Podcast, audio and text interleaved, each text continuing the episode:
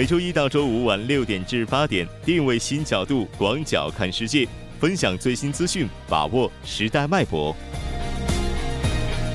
锁定新闻在路上。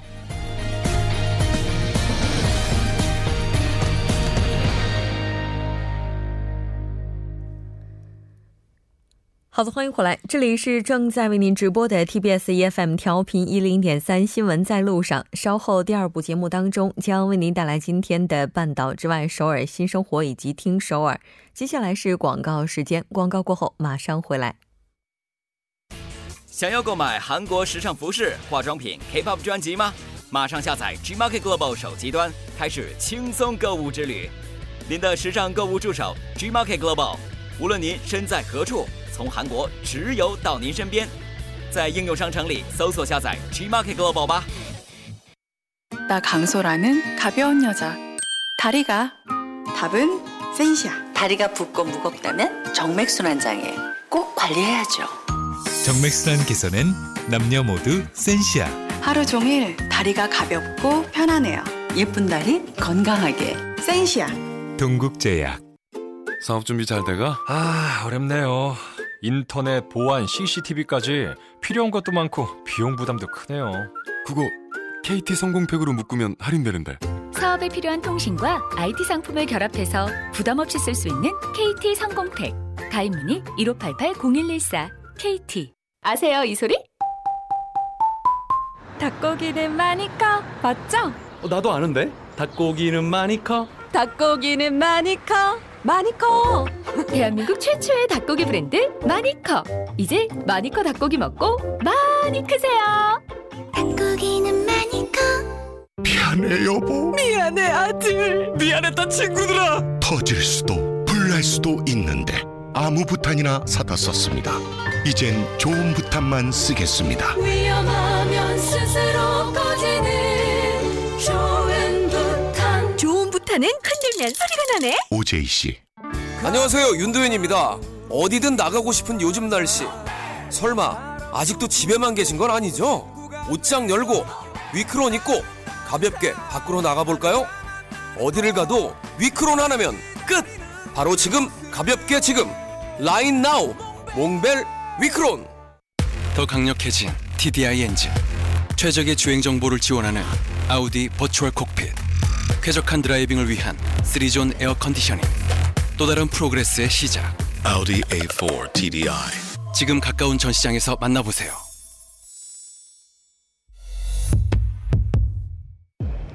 자동차 성능에서 혜택의 패러다임까지 엔진 오일이 드라이빙을 바꾼다. 모빌원 체인지 이벤트. 모빌 전문점에서 모빌원으로 교체하시면 사은품을 드립니다 2018년 8월 15일부터 10월 15일까지 사은품 소진 시 조기 종료될 수 있습니다 물안경 챙겼어? 오케이 수영복 챙겼어? 물론 롯데카드는? 챙겼지 당연히 오션월드, 롯데 워터파크 등 전국 29개 워터파크에서 최대 50% 할인 나만의 여름을 즐기다 썸머 롯데카드 시즌 종료 시까지 행사 내용에 따라 기간 상위 할인 내용은 홈페이지 참조 신용카드 납입은 가계경제에 위협이 됩니다 关注半岛之外事态走向 传播全球动态新闻声音，半岛之外。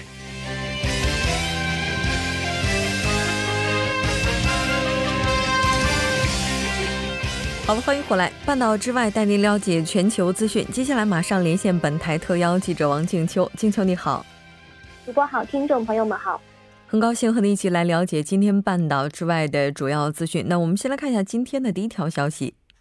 好的，第一条是俄罗斯将举行四十年来最大规模军演，北约密切关注。主播，嗯，是的，那这场代号为“东方二零一八”的军演呢，将在九月十一号正式启动。我们来看一下最新的报道情况。好的，九月十一号到十五号，俄罗斯东方二零一八战略演习将举行。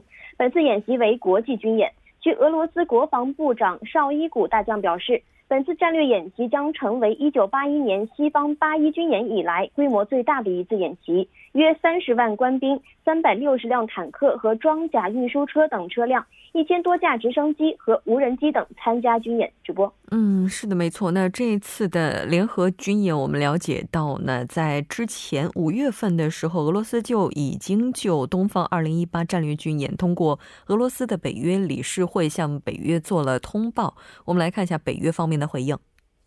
好的，北约代理发言人怀特表示，北约将密切关注东方 2018” 大型战略军演。他指出，俄方在五月份就东方 2018” 战略军演。通过俄罗斯北约理事会向北约做出了通报。怀特表示，北约各国驻莫斯科武官收到了邀请，可自愿观摩演习。主播，嗯，是的，没错。那接下来北约也将会密切的关注这次大型的战略军演。那我们也了解到，这次中国和蒙古呢也将派出部队来参加这次的军演。来看一下具体的情况。中国国防部表示，将从九月十一号开始，在俄罗斯西伯利亚的东部进行联合战斗行动。参加训练的中国军队约有三千两百名，包括各种武器和装备九百多架、战斗机和三十架直升机。俄罗斯总统府发言人表示，目前国际环境充满了敌意，俄罗斯有必要采取行动来保卫自己的安全，并强调了军事训练的必要性。同时，他还表示，中俄联合军演表明两国正在加强各领域的交流。主播，嗯，是的。那这条了解到这儿，我们再来看一下今天的下一条消息。下一条是印度尼西亚对中国提出建设一百三十二亿美元规模的基础设施项目。主播，先来看一下具体的报道情况。好的，据报道，印尼投资协调机构于本月的二十三号。在中国广州举办了中国出口信用保险公司赞助的投资情况介绍会。该机构的官员表示，包括中国交通建设在内的九十家中国公司参加了本次的活动。印尼官员称，一些公司已表示有兴趣，并强调在印尼投资的外国公司将获得财政和非财政的优惠。由于这些项目的提案适合中国的一带一路。的相关的项目，所以受到了亚洲各地的瞩目和追捧。主播，嗯，是的，那应该说这也算是一带一路中国这个倡议当中的一环了。那这条了解到这儿，接下来我们再来看一下日本外相这个次官在二十九日访华，希望推动安倍年内访华事宜的这条报道。好的，据日本 NHK 电视台今天的报道，为实现安倍年内访问中国，日本外务次官秋叶刚男于今天是访问北京，与中国外交部的官员进行会谈，探讨安倍访华的具体时期等问题。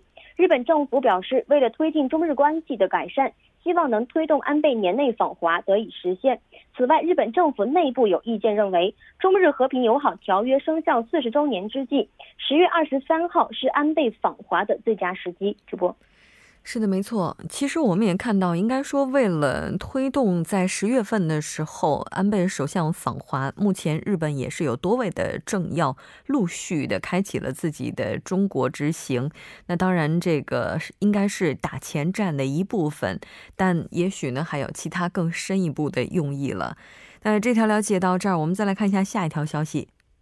下一条是特朗普针对谷歌的指责指责事件，主播。嗯，是的，没错。那这个指责到底指责的方向是哪里？我们来看一下。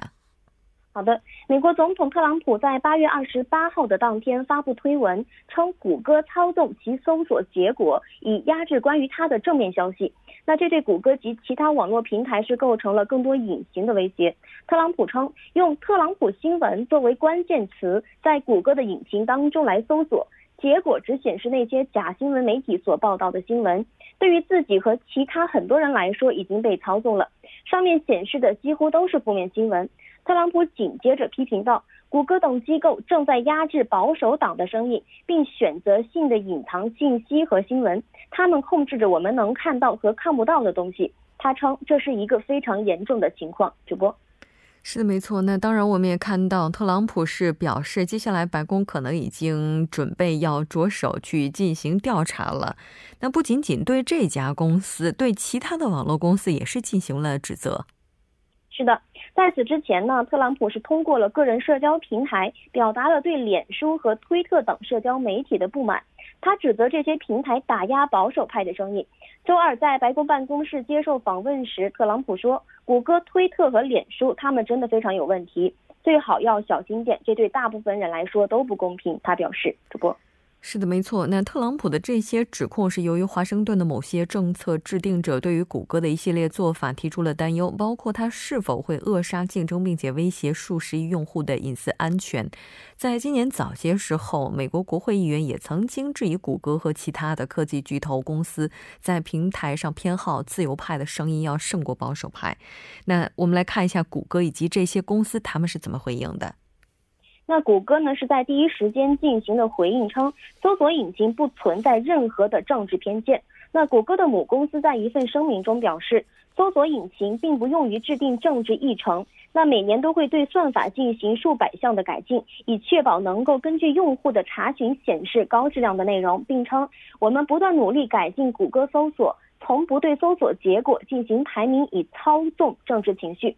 目前，脸书是拒绝发表评论，推特则也没有发表评论。主播，嗯，是的。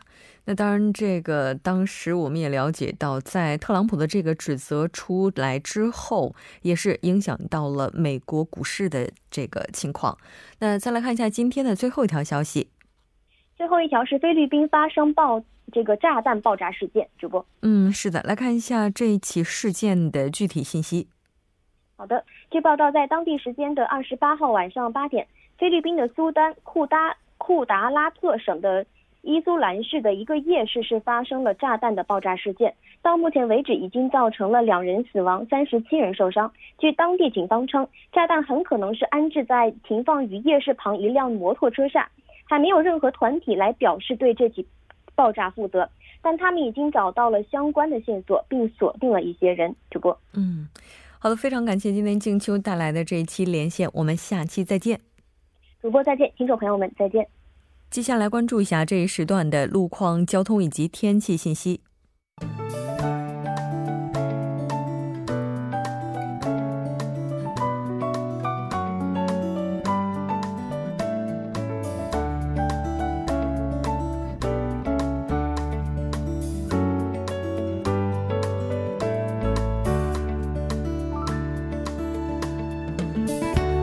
晚间六点四十二分，依然受成琛为大家带来这一时段的路况及天气信息。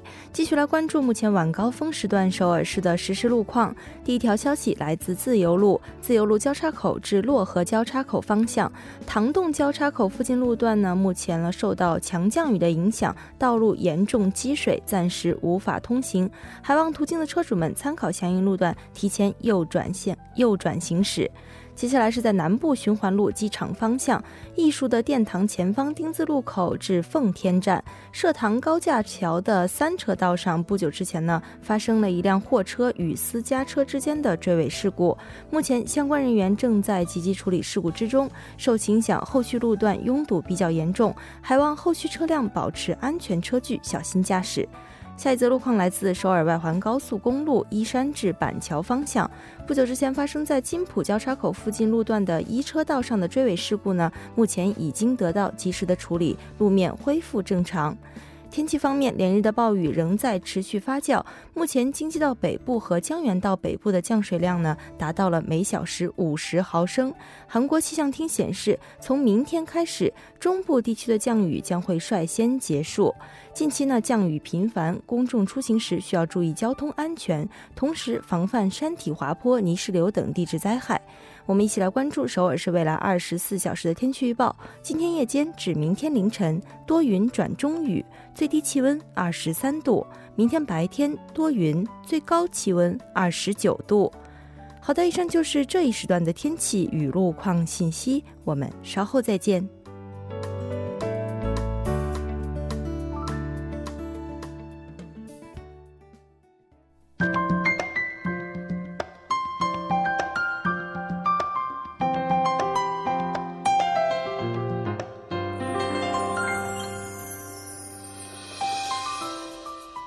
首尔新生活为您介绍首尔市面向在韩外国人推出的优惠政策、开办的教育讲座、举行的庆典。接下来，马上进入我们今天的首尔新生活。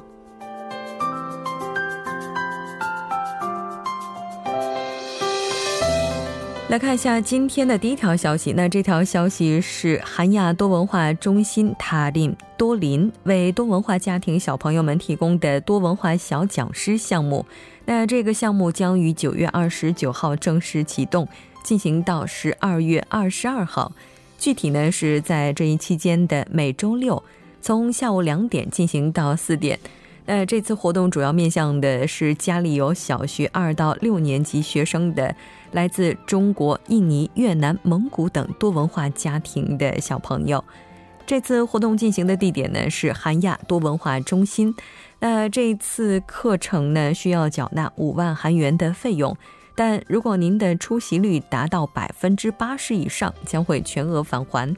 申请截止日期是到九月二十九号。详细的信息您可以拨打电话零二七四二六七四五。零二七四二六七四五进行咨询。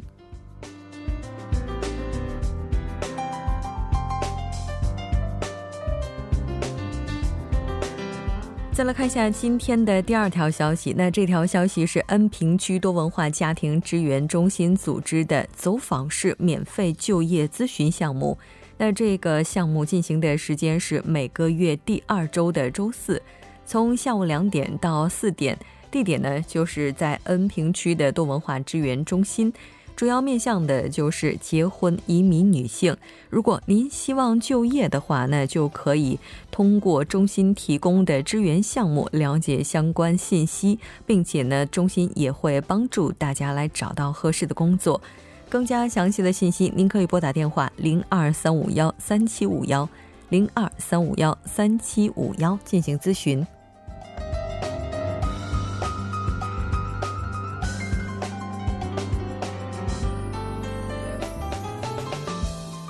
再来看一下今天的最后一条消息，那这条消息是龙仁区多文化家庭支援中心组织的小型就业博览会。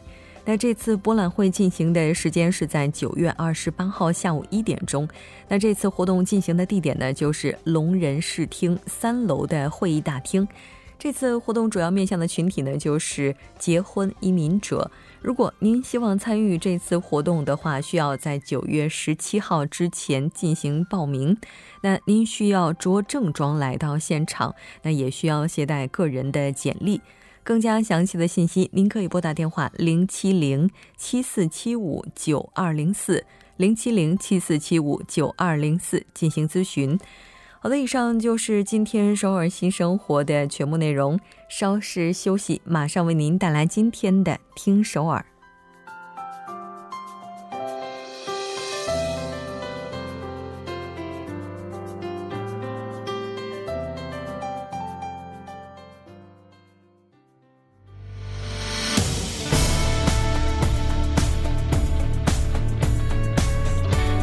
您现在收听的是。新闻在路上。好的，欢迎回来。现在时刻是晚上的六点四十八分，这里是正在为您直播的 TBS EFM 调频一零点三新闻在路上，马上为您带来今天的听首尔。首先有请栏目嘉宾金勇，金勇你好。好，大家好，主持人好。非常高兴和您一起来了解今天首尔市的消息。那其实我觉得今天对于首尔市来讲，最大的消息应该还是暴雨哈。嗯，我们看到这个现在的话，京畿道的高阳以及金浦地区，现在每小时呢是以五十毫米的降水量，这个暴雨啊正在倾盆的往下下。包括首尔地区的话，这个暴雨的警报依然也是还没有解除。我们还是在这里再次提醒收音机前的听众朋友们，应该要注意防汛。那先来看一下今天的第一条消息吧。嗯，好，呃，第一条消息呢是和这个首尔市的这个消费指数有关的。呃，据调查显示呢，首尔的这个消呃消费指数呢连续四个月是出现了一个坚挺增长的一个趋势，而且呢，较去年的同一时间相比的话呢，有百分之二的这样的一个增长。然后这个是呢，首尔研究院表示呢，七月份的首尔消费指数呢是较去年增加了百分之二。然后呢，特别是这个零售业，随着这个综合零售以及无店铺的零售业的消费主导一个。呃，趋势哈，呃，较去年是增加了百分之三的这样的一个业绩。然后主要从各个部分来看的话呢，酒吧和咖啡店是呈现了一个不景气的一个趋势。但是反过来呢，住宿和这个餐厅呢是呈现了一个增长的一个趋势。呃，虽然不是很大，但是有一个百分之零。零点四的一个增幅。嗯，然后呢，从不同的这个地区来看的话呢，继这个西南区呃以后哈，这个东南区和市区出现了一个经济向好的一个趋势。然后呢，反面呢，西北地区和东北地区以及上个月呃啊这些这两个地区呢，呃是与上个月一样哈，出现了一个这个减少这个呃消费的这样的一个趋势了。这个七月份的时候，首尔消费指数增加百分之二，而且主要是这个像这个它的一些消费的领域，我们来看是不是也和酷暑有关系啊？对，应该酷和酷暑有关哈。他们可能更多的去选择这个在外边这个找一个稍微凉快的酒店呐，或者在外面餐厅。但是这里有一个数据啊，说是消费指数是上涨了，但是呢，有一个呃最新查的一个消息啊，韩国银行在二十八号发布的是呃消费的这个呃消费信心指数。对信心指数是是呈现了一个连续的一个下跌的一个状况，它是二零一八年七月消费者的这个动向调查结果显示呢，消费者的信心指数呢是连续三个月呈现了一个下降的一个趋势。嗯，是的，没错。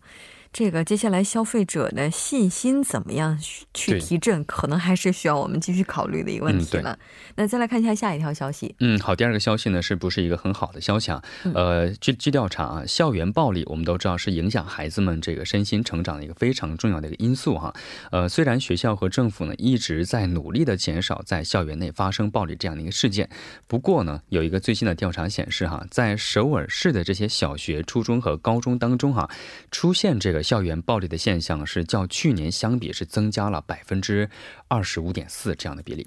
哇，这个数据应该说是非常高了。我记得昨天我们在新闻字符这个板块当中也提到了校园暴力的情况。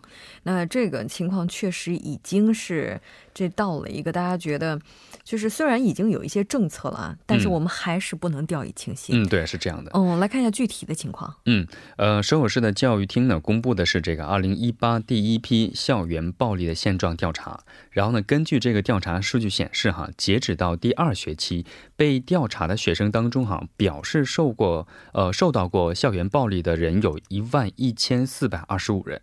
然后呢，这比去年多了，刚才说百分之二十五点四的这样的一个比例哈。然后呢，从暴力的类型来看，呃，依次是这样的一个顺序哈。第一个是这个言语暴力。嗯，第二个呢是集体霸凌，然后呢是，然后随后是跟踪，然后是身体攻击和通过网络攻击这样的一个顺序哈。然后呢，这次调查的网络对象呢，而且是非常广的，应该算是在首尔市的呃所有的小学的四年级到高中三年级的所有的这些学生，呃百分之九十二的这样一个调查。嗯，然后呢，一共人数是六十四万六千六百六十九人这样的一个参与。然后呢，我当时看到这个数据之后呢，我心里也。也是特别的一个心寒的一个状态。我们都知道，每一个孩子都是家里的一个宝贝哈。你在外面欺负人的时候，你是不是知道父母你在知道你在被欺负，或者是你在欺负人这样的一个状况？我觉得这也是需要父母们多加的去关注自己的孩子有没有被受到这个校园暴力，或者是有没有在实行这个校园暴力。而且有一个调查显示，有的学生在做了这样的事情之后，他并不知道自己是否是呃在实行这个校园暴力。所以呢，这些关于这方面的一些普及。我觉得还是非常重要的。是的，没错。其实有的时候我们身处其中，可能并不知道自己做的这个行为是犯法的。对，所以不仅仅是在学校的时候，老师应该要加强这方面的教育。对于家长来讲，也要去关注自己孩子在学校的这一些状态，随时的去了解。那这条咱们了解到这儿哈，昨天因为时间的关系没有介绍这条消息，我觉得这个消息一定要告诉大家。嗯，对，这个消息呢也是非常的有意思的哈，是领先全亚洲的。呃，首尔和这个西班牙的巴塞罗那呢将同时在这个地铁举办一个电影节，叫做国际级短片啊。国际级超短片电影节，它是这也是第九届了哈，在首尔交通公社国际电影节，这个将通过决赛的作品呢，将在九月十四号的时候呢，在首尔地铁一到八号线进行放映。哦，一到八号线，嗯，就是在这个地铁。它是在站内还是在在地铁上呢？对，它这个是主要是位置是这样的哈，这些决赛的作品呢，将在首尔地铁的一到八号线的列车内，还有就是月台的列车信息个 公告示牌，还有就是电影节呃。在这个电影节的官方的呃网上，还有就是呃韩国很大的一个电影院啊，在永东浦的这个电影院等地方播放。然后呢，国内外的竞争领域的这个获奖作品呢，将同时在这个不仅在首尔啊，而且会在这个西班牙巴塞罗那的这个地铁和公交车啊有轨电车内进行播放。在这个地铁内播放电影，而且是获奖作品，接下来大家会不会坐到地铁上然后不下车了？对，有可能会有这样的一个现象哈，但是我觉得应该会有一定自律吧，因为他说了是超短片的电影节，可能他也会考虑到，因为我们都知道一个站点那个在首尔的话，一个站点的距离的话是两到三分钟，嗯，我觉得一个电一个超短片的话应该不到两到三分钟，我们目前还没有看到哈，但是我们非常期待这个电影会到时候在我们的地铁上啊或者公交车上播放，嗯。而且好像这次选出来的是大概二十多部作品吧？对，这次呢是一共有这个较去年是增加了十三部哈，一共是来自四十一个国家，然后一千零六十七部参赛作品，然后呢也是创下了这次国际地铁电影节史上作品最多的一次啊。然后它是由六位电影专家进行审核之后啊，然后从中选选出来的这个十一个国家的共二十六个决赛作作品。然后呢，据了解呢，在国际竞争领域呢，一共有二十部。然后呢，韩国国内的竞争领域呢，是一共是六部。然后呢，据了解呢，这个电影专家呢选出二十六部的决赛作品之后啊，会邀请这些观众呢担任这个评审委员，然后呢从中选出四部最好的这个竞争领域的获奖作品。然后据了解呢，呃，到时候呢九月十四号呢将在这个呃永东浦的这个电影院呢将举办这个闭幕仪式和颁奖典礼。嗯，是的，哎，我觉得这还挺有趣的，而且呢，像这个整个在国际领域范围内获奖的这二十多部作品，既然能被选中，肯定是有着独到之之处的。嗯，对，当然也希望大家能够关注一下。非常感谢金勇，我们下期再见。好，再见。整点过后马上回来。